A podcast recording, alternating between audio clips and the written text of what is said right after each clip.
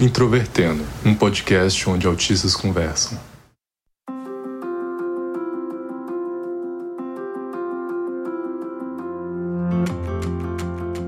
Um olá para você que escuta o podcast Introvertendo e está perdido ou perdida em arranha-céus que parecem te engolir. Meu nome é Thiago Abreu, sou jornalista, host deste podcast, diagnosticado com autismo em 2015 e eu nem consigo pensar como seria a minha vida fora de uma metrópole. Eu sou o Marcos e eu vou falar das minhas experiências recentes morando em São Paulo e das minhas experiências passadas morando em Goiânia, que apesar de não ser uma metrópole gigante, é uma cidade grande ainda.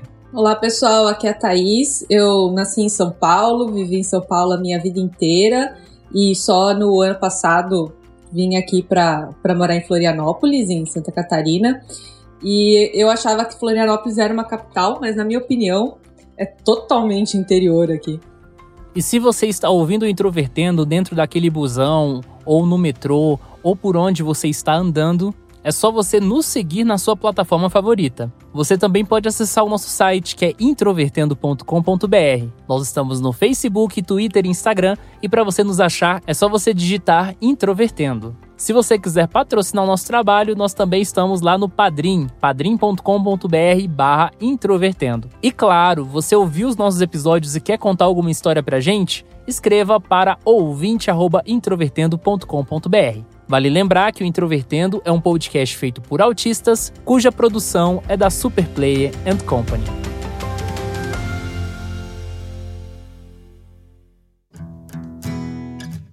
A minha experiência com Metrópolis, na verdade, é bem recente, porque a maior parte da minha vida eu morei em cidade pequena. Eu já morei no interior do Amazonas, eu já morei.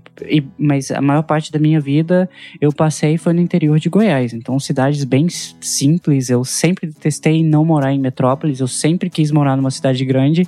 E eu tinha essa frustração crescendo até a adolescência, eu morava em cidade pequena. Até finalmente eu consegui mudar para Goiânia quando eu comecei, quando eu já estava na metade da faculdade, aí eu vim para cá. Eu passei três anos morando em Goiânia, que foram três anos horríveis, porque, sinceramente, eu detesto essa cidade. E recentemente eu cansei de Goiânia, de verdade, cansei do meu curso, desisti e fui para São Paulo. E meus planos são de continuar em São Paulo, porque, sinceramente, me descobri cosmopolita. Eu adoro aquela vibe cosmopolita e eu estou simplesmente apaixonado em São Paulo. E depois de São Paulo, eu pretendo viver em alguma outra cidade global ao redor do mundo, seja Londres, Nova York ou Sydney, qualquer lugar para mim que seja uma cidade global grande seria o lugar ideal para mim. Eu nasci em São Paulo, né? Minha história é basicamente oposto da do Marcos. E eu vivi a minha vida toda na cidade. Eu, a minha casa, especificamente, era em Pirituba. Pirituba é um bairro, galera, de São Paulo. Não é uma cidade. Tem muita gente em São Paulo que fica fazendo bullying com Pirituba, falando que é uma cidade. é, mas se você não é de São Paulo, isso não fez o menor sentido para você, provavelmente. Eu gostava muito de São Paulo. Eu falava muito bem. E eu era exatamente daquelas pessoas que falam: ah, São Paulo é a cidade que não para, que a gente é que paga por todo o resto do país. São Paulo tinha que se separar e essas outras baboseiras que a gente começa a falar com base em, em algumas algumas ideias, geralmente de outras pessoas, né? Eu, e sim, por muito tempo eu gostava de qualquer coisa relacionada a São Paulo e encontrava todas as vantagens. Depois, na época da faculdade, eu nem cogitei fazer faculdade em algum outro lugar. Eu só prestei para USP mesmo, porque eu falava, não, eu já tenho casa aqui, eu não quero sair daqui. Muito mais simples, né? Só que São Paulo tem diversos problemas, assim como todos os outros lugares, né? E um deles era que uh, o transporte público demorava muito tempo do lugar onde eu morava para onde eu estudava. Então, mesmo tendo casa em São Paulo, eu fui morar em uma pensão mais perto da faculdade. Eu acabei tendo que gastar de qualquer forma com moradia. E depois de um tempo, quando eu consegui um carro, só que eu voltei para casa, fazia muita diferença. Então, só para ficar claro assim, o a diferença que fazia de tempo. Em São Paulo, você vai perceber que a gente marca a distância com tempo também. A gente não, não importa quantos quilômetros são, importa quanto tempo você leva para chegar lá. Então, da minha casa para a faculdade, eu levava duas horas e meia de ônibus. E da minha casa para o estágio, eu levava três horas de ônibus. para qualquer um dos dois lugares de carro eu levava 20 minutos. Então é uma diferença grotesca. É, em Pirituba não tem metrô, tá? Então talvez algumas pessoas que pensam, ah, São Paulo tem metrô e tudo mais. Em Pirituba não tem metrô, tem trem, mas a minha casa era longe do trem, então para mim era meia hora até o trem, depois tinha que pegar o trem até o metrô e aí depois, né, que eu teria acesso às outras coisas mais centrais. É, tudo isso de São Paulo acabou me cansando bastante. E eu passei a querer mesmo sair da cidade. Eu queria, de preferência, vir para algum lugar mais para o sul. Deu certo. E aqui em Florianópolis, eu percebo que é um estilo de vida muito mais tranquilo. Às vezes isso incomoda um pouco para uma pessoa que veio de São Paulo. Então, por exemplo, pensar que a padaria fecha às 8 da noite. Para mim isso é bizarro. Pensar que a padaria não abre de domingo, para mim isso é um absurdo. Porque a minha vida inteira as padarias abrem das 5 horas às 10 da noite todos os dias. E é porque as pessoas aqui têm um modo de vida diferente mesmo. É mais aquela coisa, não, domingo eu não vou trabalhar porque eu quero ficar com a minha família e aproveitar a minha vida e dane-se.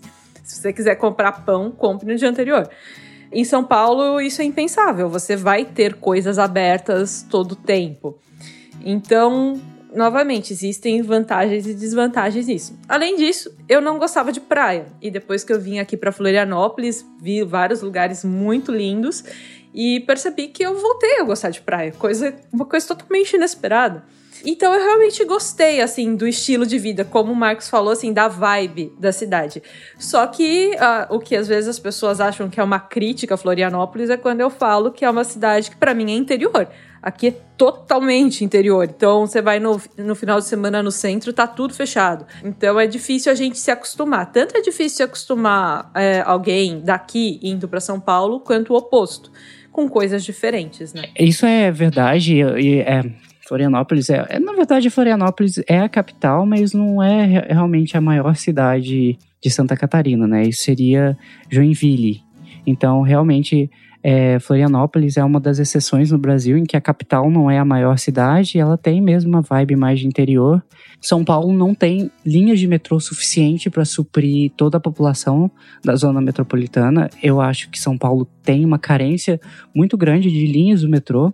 Isso é uma realidade porque é, são poucas linhas comparadas às outras metrópoles do mesmo tamanho no resto do mundo, por exemplo, Tóquio e Londres, tem linhas que cruzam por todos os lados e que suprem a cidade inteira. Já em São Paulo são poucas linhas e elas suprem os bairros mais importantes lá no centro expandido. É, alguns lugares tem trem também, mas os trens geralmente não são tão bons quanto o metrô, porque eles são mais lentos e geralmente saem mais cheios também. Então a questão de localização onde você mora em São Paulo é um fator muito importante para sua experiência na cidade. Pirituba é zona norte, não é? é? Então fica um pouco mais longe do centro expandido. Porém, onde eu tô morando, eu moro na Vila Madalena, num hostel, né? Eu, esse hostel, ele fica bem em frente ao metrô mesmo.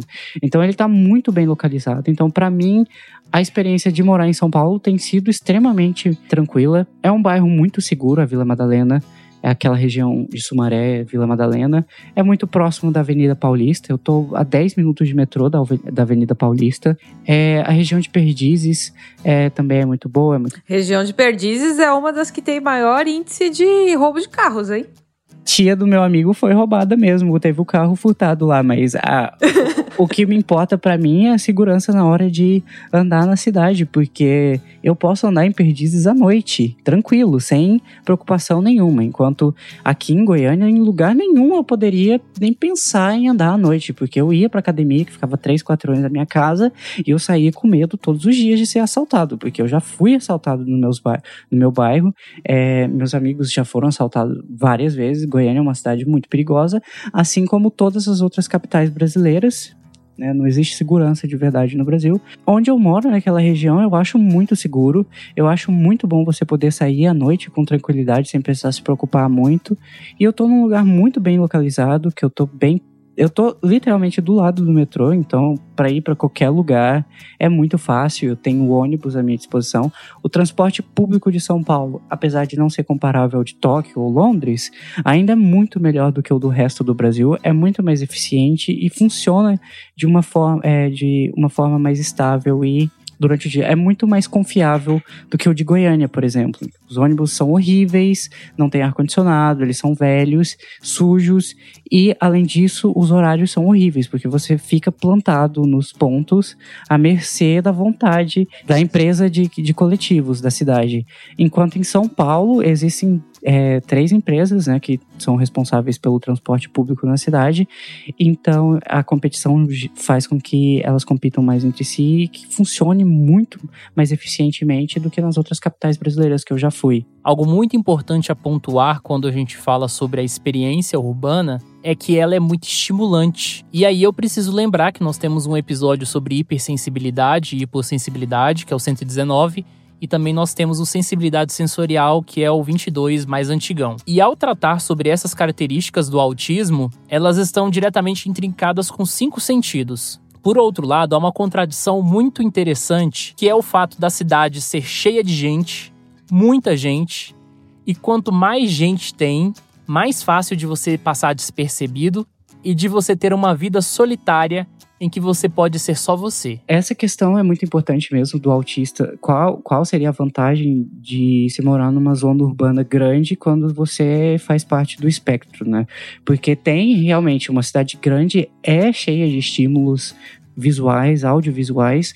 É, São Paulo, por exemplo, seria um lugar bem estressante, porque é uma cidade que tem muito barulho, que tem muito movimento, o trânsito às vezes é horrível, é uma cidade cheia de estímulos. Porém, no meu caso, a questão de estímulos externos visuais, para mim é algo que eu gosto, porque o meu foco, o que eu gosto de verdade é a arquitetura. Então, São Paulo é uma cidade muito eclética, arquitetonicamente falando, muito rica em arquitetura. Então, a própria, a própria paisagem urbana em São Paulo, para mim, é relaxante porque eu tô no meio de algo que eu gosto, que é, são prédios bem desenhados, uma variedade de, de estilos arquitetônicos diferentes. Eu gosto bastante disso. Então, para mim, morar numa cidade grande como São Paulo é maravilhoso porque eu tenho acesso a, a, a, a parte do meu hipofoco, que é a arquitetura ao redor. O estímulo visual, eu acostumo, você acostuma, porque Goiânia também é uma cidade muito mais barulhenta e para mim muito mais estressante. São Paulo tem um clima geralmente mais agradável que o de Goiânia, então isso já me deixa muito mais calmo no geral, por ser uma, principalmente no inverno, por ser uma cidade bem mais fria do que Goiânia, acaba que a cidade já, é, o clima por si só já me deixa mais calmo. E apesar de ter todos esses estímulos em São Paulo, isso não acontece em todas as ruas. Tem ruas mais tranquilas mesmo dentro de São Paulo, lugares mais é, tranquilos que você pode ir. A sensação de segurança para mim também já tira bastante é um estímulo estressante que aqui em Goiânia eu tenho, que é que você tem que ficar atento a todo momento sobre a violência, né? Você tem que ficar sempre atento sobre o que está acontecendo ao seu redor. Então, em São Paulo, eu, pelo menos na região que eu moro, eu posso ficar mais tranquilo. E isso tudo, na verdade, faz com que São Paulo, para mim, seja muito menos estressante em termos de estímulo. Quanto ao que ele falou da interação social, de, de, de como um autista, qual seria a vantagem de morar numa cidade com muitas pessoas, eu diria que existe muita vantagem quanto isso, porque, igual ele falou, ironicamente, numa cidade grande, você tem muito menos estímulos sociais do que numa cidade de interior. Porque numa, na cidade grande, você acaba se misturando à multidão e você se torna mais um. Então, geralmente, as pessoas te deixam mais isolado, elas respeitam mais a sua bolha pessoal, que eu acho que é uma coisa muito importante para autistas.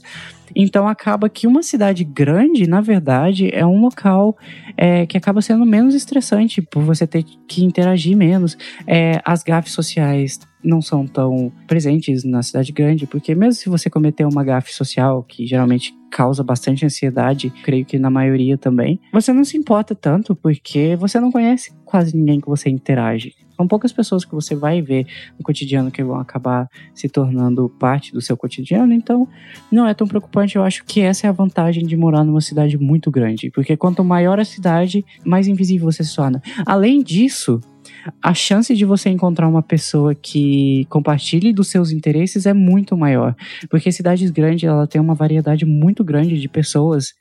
Então, você encontrar amigos numa cidade do tamanho de São Paulo, na verdade é muito mais fácil do que numa cidade interior, que os interesses são limitados e a gente sabe que a gente se dá bem mais com pessoas que geralmente compartilham dos nossos interesses. Então, numa cidade igual São Paulo, você vai ter muitas opções de encontrar pessoas como essa. Então, essa é a vantagem social de se morar numa cidade grande igual São Paulo. Como eu tinha comentado antes, sempre tem vantagem e desvantagem, né? Em cada uma das coisas, a gente tem que ir pesando. Mas a principal vantagem que eu vejo de, de, morar em uma cidade grande, e isso em certo modo vale para Florianópolis, a gente tem essas coisas aqui, mas principalmente São Paulo, é a grande variedade de serviços. Então, serviços de vários tipos. Por exemplo, serviços médicos. Então, para gente pensando em pessoas no espectro é, você vai ter mais facilidade em encontrar um psicólogo, um psiquiatra, um, um neuro. É, vai ser muito mais fácil encontrar alguém, é, encontrar os medicamentos necessários. Esse tipo de coisa que em uma cidade menor pode dar muito mais trabalho e pode fazer com que a vida de uma pessoa seja muito mais difícil. É, tem outros tipos de serviço também que não, podem não se relacionar tão diretamente à saúde, mas que eu também considero bastante importantes e que tornam a minha vida melhor, vamos dizer assim. Por exemplo, serviços de delivery. Que se eu estiver no interior, lá na casa da minha mãe, no máximo o que eu vou conseguir pedir vai ser uma pizza. Dificilmente, se eu quiser algo muito mais específico, vão aparecer na minha porta para entregar. E hoje em dia, aqui em Florianópolis, por exemplo, eu quase sempre peço alguma coisa pelo Uber Eats. É raro eu sair para comer algo, ainda mais se eu estiver sozinha. Eu saio se eu quiser encontrar algum, alguma pessoa específica. Ou se eu já estiver indo para algum outro lugar para fazer alguma outra atividade que tenha que ser nesse lugar. Mas o normal é que eu peça para que seja entregue em casa para eu não precisar me locomover, não precisar sair, exceto para as atividades que sejam do meu interesse em si. Isso, isso ajuda bastante. Aí, pensando em comida, em São Paulo você tem uma variedade gigantesca de comidas, de todos os países, para todos os gostos, para quem é vegano, para quem é vegetariano ou quem tem intolerância à lactose, não pode comer glúten.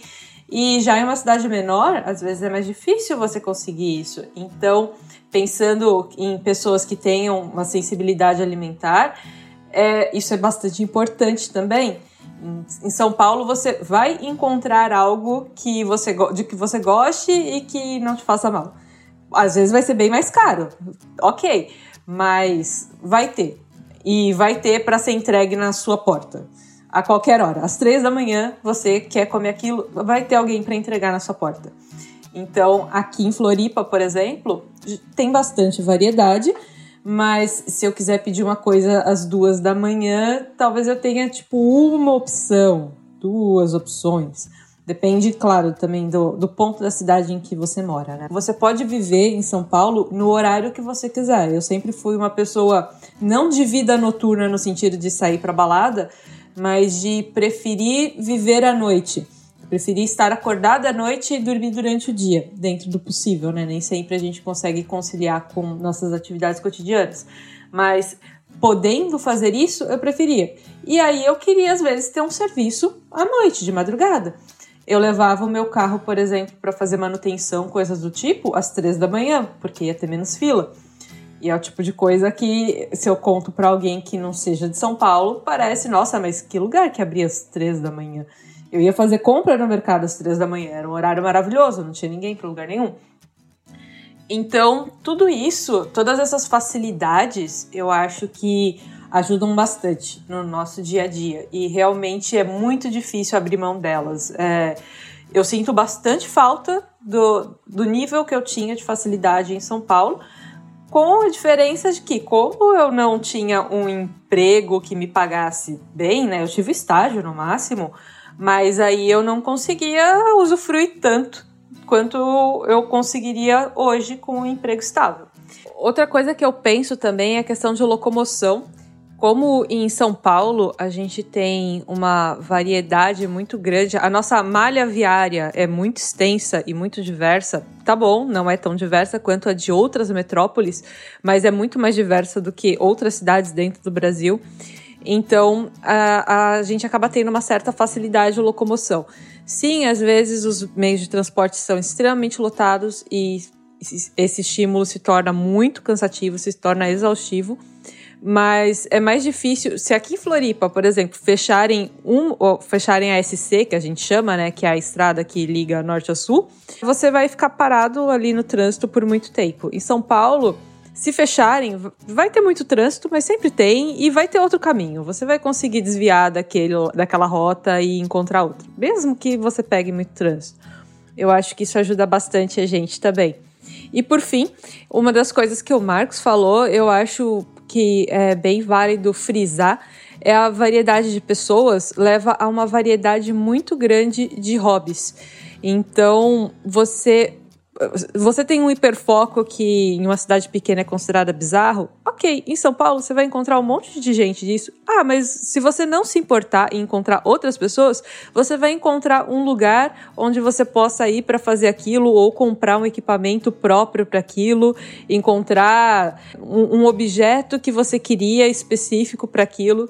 Claro, você poderia fazer isso também, sei lá, no Mercado Livre. Você poderia fazer uma compra para ser entregue na sua casa. Mas às vezes você quer ir, por exemplo, em uma loja de jogos específica e quer ficar olhando jogos porque esse é o seu hiperfoco. Vai ter uma loja assim. Então, é, em cidades menores, talvez você não encontre esse tipo de, coisa. Eu acho que é o tipo de, de local que acaba fazendo com que seja bem interessante para quem tem o hiperfoco naquilo visitar e conhecer coisas novas. Ou seja, em pleno 2020, se você ainda for fã de lambada, ou sei lá, você pertencer a alguma categoria como busólogo, certamente vai ter um grupo social de pessoas que curtem a mesma coisa que você, entendeu? É, essa é a ideia mesmo. Em São Paulo, eu caía muito na rua. E eu não tenho certeza até hoje do motivo para isso, mas desde que eu vim para Floripa, eu nunca mais caí. E apesar de não ter muita certeza, eu acho que é justamente pelo excesso de estímulos que tinha em São Paulo, excesso de barulho, excesso de coisas, e que aqui em geral não tem. Em geral eu tô mais tranquila. No máximo tem, sei lá, um carro buzina perto, aquilo me incomoda extremamente, mas é um carro. E aí ele passou e não, não tem mais 10 carros buzinando atrás dele. Então eu acho que isso tem bastante relação aí com eu não destruir mais o meu corpo rolando pelo, pelo concreto. É, realmente a questão de estímulo pode ser bem estressante para muitas pessoas, mas eu acho que para mim é, Goiânia era uma cidade com muito mais estímulo para mim, era muito mais estressante aqui por causa da questão de transporte público ruim, do calor excessivo. Eu acho que temperatura é o estímulo mais importante no meu caso, então é, eu não me importo com o barulho da cidade tanto assim, a, a, a questão de ter cercado por carros e tal. É, porque eu consigo ignorar até certo ponto esse tipo de coisa, até porque eu morei aqui em Goiânia, que era para mim era muito mais estressante. O trânsito aqui funciona de uma forma muito mais bizarra. Eu acho que isso depende também muito do lugar que você for morar, né? Porque São Paulo é uma cidade muito grande, cada bairro vai ter estímulos diferentes, vai ter uma vibe diferente, então às vezes você consegue achar um bairro que seja mais tranquilo, ou às vezes você pode dar o azar de cair num bairro que seja extremamente estimulante e seja estressante. Por exemplo, eu acho que o centro de São Paulo seria um lugar bastante estressante para um, autista morar, porque é um lugar cheio de estímulo, violência, barulho, é, trânsito. E já um bairro tipo Pinheiros já não é mais tão estressante quanto o centro, é um lugar até tranquilo de se morar.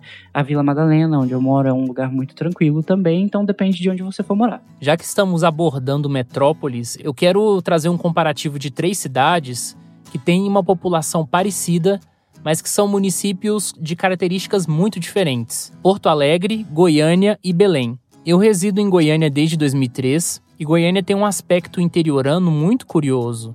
A partir das 7 horas da noite, muitos bairros ficam super vazios. E Goiânia é uma cidade feudal. Os muros são muito altos, cerca elétrica, as pessoas são muito isoladas em certa medida.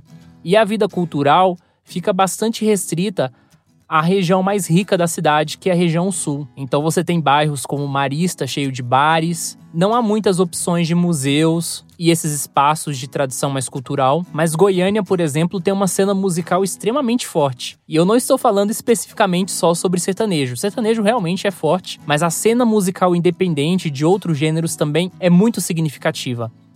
Tanto é que a gente tem alguns festivais musicais que atraem pessoas do Brasil inteiro para cá.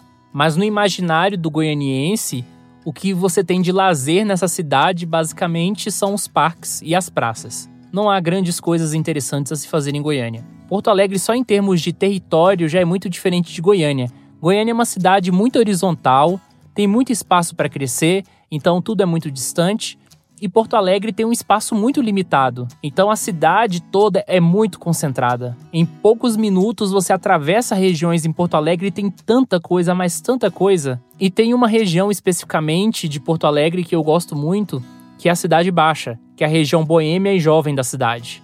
Você encontra ruas com muitas opções de lazer, alguns estabelecimentos muito interessantes, inclusive, temáticos e alguns com preço bastante acessível. É uma cidade de muito mais opções culturais do que Goiânia. Mas é claro, é importante destacar que Goiânia não tem nem 100 anos de existência e Porto Alegre é muito, mas muito mais antiga. Outro município bastante antigo é Belém, que eu tive a oportunidade de conhecer em setembro do ano passado. E essa experiência foi muito curiosa porque Belém tem alguns problemas sérios de urbanização. Nós já falamos isso no episódio 116, acessibilidade na internet. E grande parte do transporte que eu fiz por lá foi de Uber, porque tinha algumas regiões que eu, com mala, não, não seria uma boa opção mas eu gostei muito de alguns atrativos culturais e de turismo em Belém. É claro, não é muita coisa. Existe a estação das docas, o ver o peso, dá para você ver o rio de dentro da cidade. Tem alguns restaurantes e opções legais, mas é tudo muito caro. Mas quando eu penso nessas três capitais, é tão interessante o quanto as questões culturais e regionais são tão marcantes. As pessoas são muito diferentes. Eu já reclamei muito de Belém aqui, mas as pessoas de Belém são muito legais. Eu tive uma boa experiência como turista nesse sentido. Em Porto Alegre o pessoal é mais fechado, mas eu tive também uma boa experiência lá. E Goiânia, como eu falei, tem essa tradição interiorana. Para finalizar, eu queria que vocês dessem algumas dicas para autistas que estejam tendo dificuldade com seus locais, que talvez pensam em se mudar ou que talvez queiram adquirir mais autonomia no município que residem. É claro, isso depois da pandemia, mas que orientações poderíamos dar para nossa audiência? Eu acho que é necessário você criar um pouco de coragem, porque muitas vezes, como autista, a gente se prende na nossa zona de conforto. Como os outros integrantes falaram muito, a rotina se torna uma coisa muito importante para eles.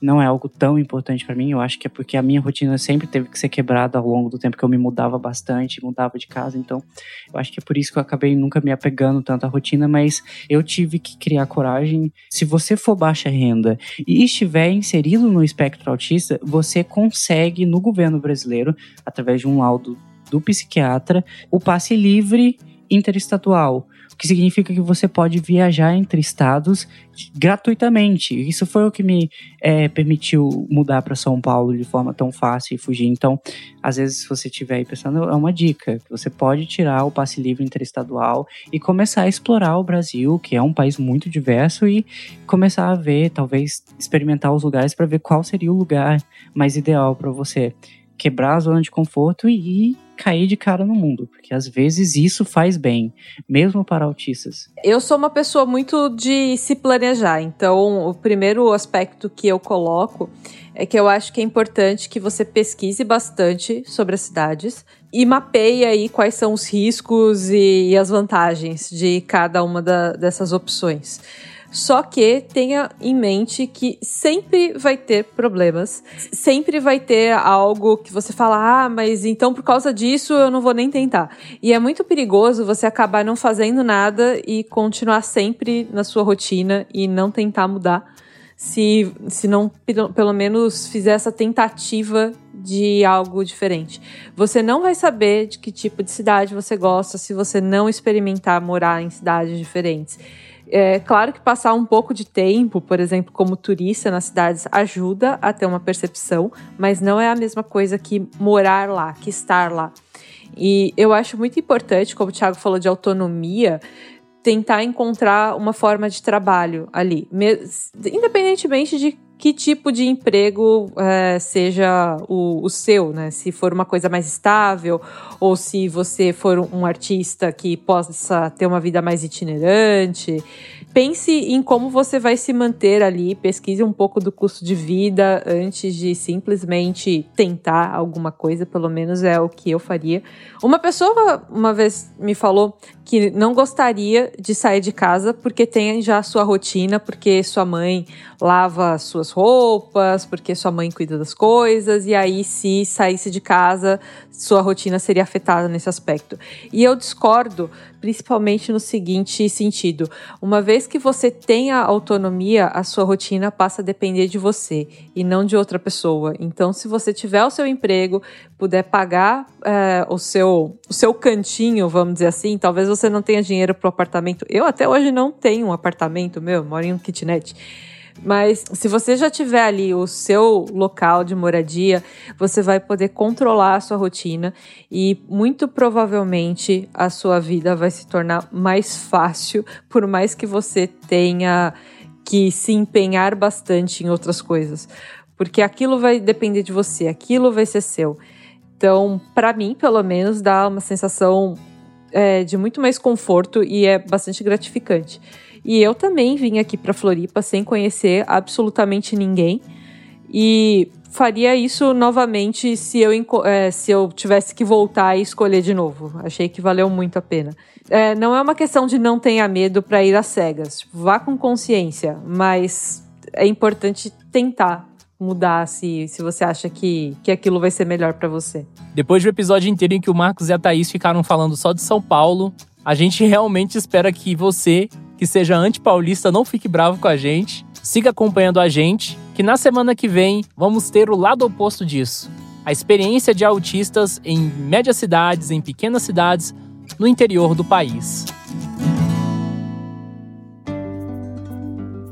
Olá pessoal, mais uma vez eu venho aqui para trazer mensagens de e-mail para ler aqui para vocês, tá? Tem dois e-mails do Matheus Oliveira. É o seguinte: primeiro, Gostei muito do podcast, que de maneira divertida e descontraída, fico sabendo das experiências de autistas como autistas. Estou em avaliação neuropsicológica para conseguir finalmente um diagnóstico mais preciso. Atualmente trato com psiquiatra como ansiedade, mas não é um diagnóstico que tem explicado tudo. Surgiu a possibilidade quando minha psicóloga sugeriu investigar meus problemas com atenção e após a realização de exames indicados pelo neurologista, meu pai, que atua como pedagogo há três anos e começou a perceber algumas características semelhantes a alguns alunos autistas que teve, sugeriu essa possibilidade para o neuro e para o psiquiatra. Comecei a pesquisar muito, talvez um hiperfoco, sobre TEA por uns três dias, mas ainda ando pesquisando muito. Acabei chegando no canal do William Timura, que me trouxe para o podcast. Então, um agradecimento a todos por esclarecer muitas dúvidas minhas. Segundo, Conforme fui ouvindo os podcasts, me apaixonei pela voz e pelas piadas do Gaivota. É isso. Muito obrigado, Matheus. Vamos lá ao seu segundo e-mail. Não sei se poderia ser um tema ou apenas uma resposta de dúvidas. Gostaria de saber como funciona a questão do laudo multiprofissional, como previsto no Estatuto da Pessoa com Deficiência. Alguns lugares ainda exigem apenas um laudo médico para comprovar sua condição como pessoa com deficiência ou autista, mas há lugares que já exigem um laudo multiprofissional mas fico pensando como funciona para solicitar esse laudo no SUS, em um plano de saúde ou de forma particular.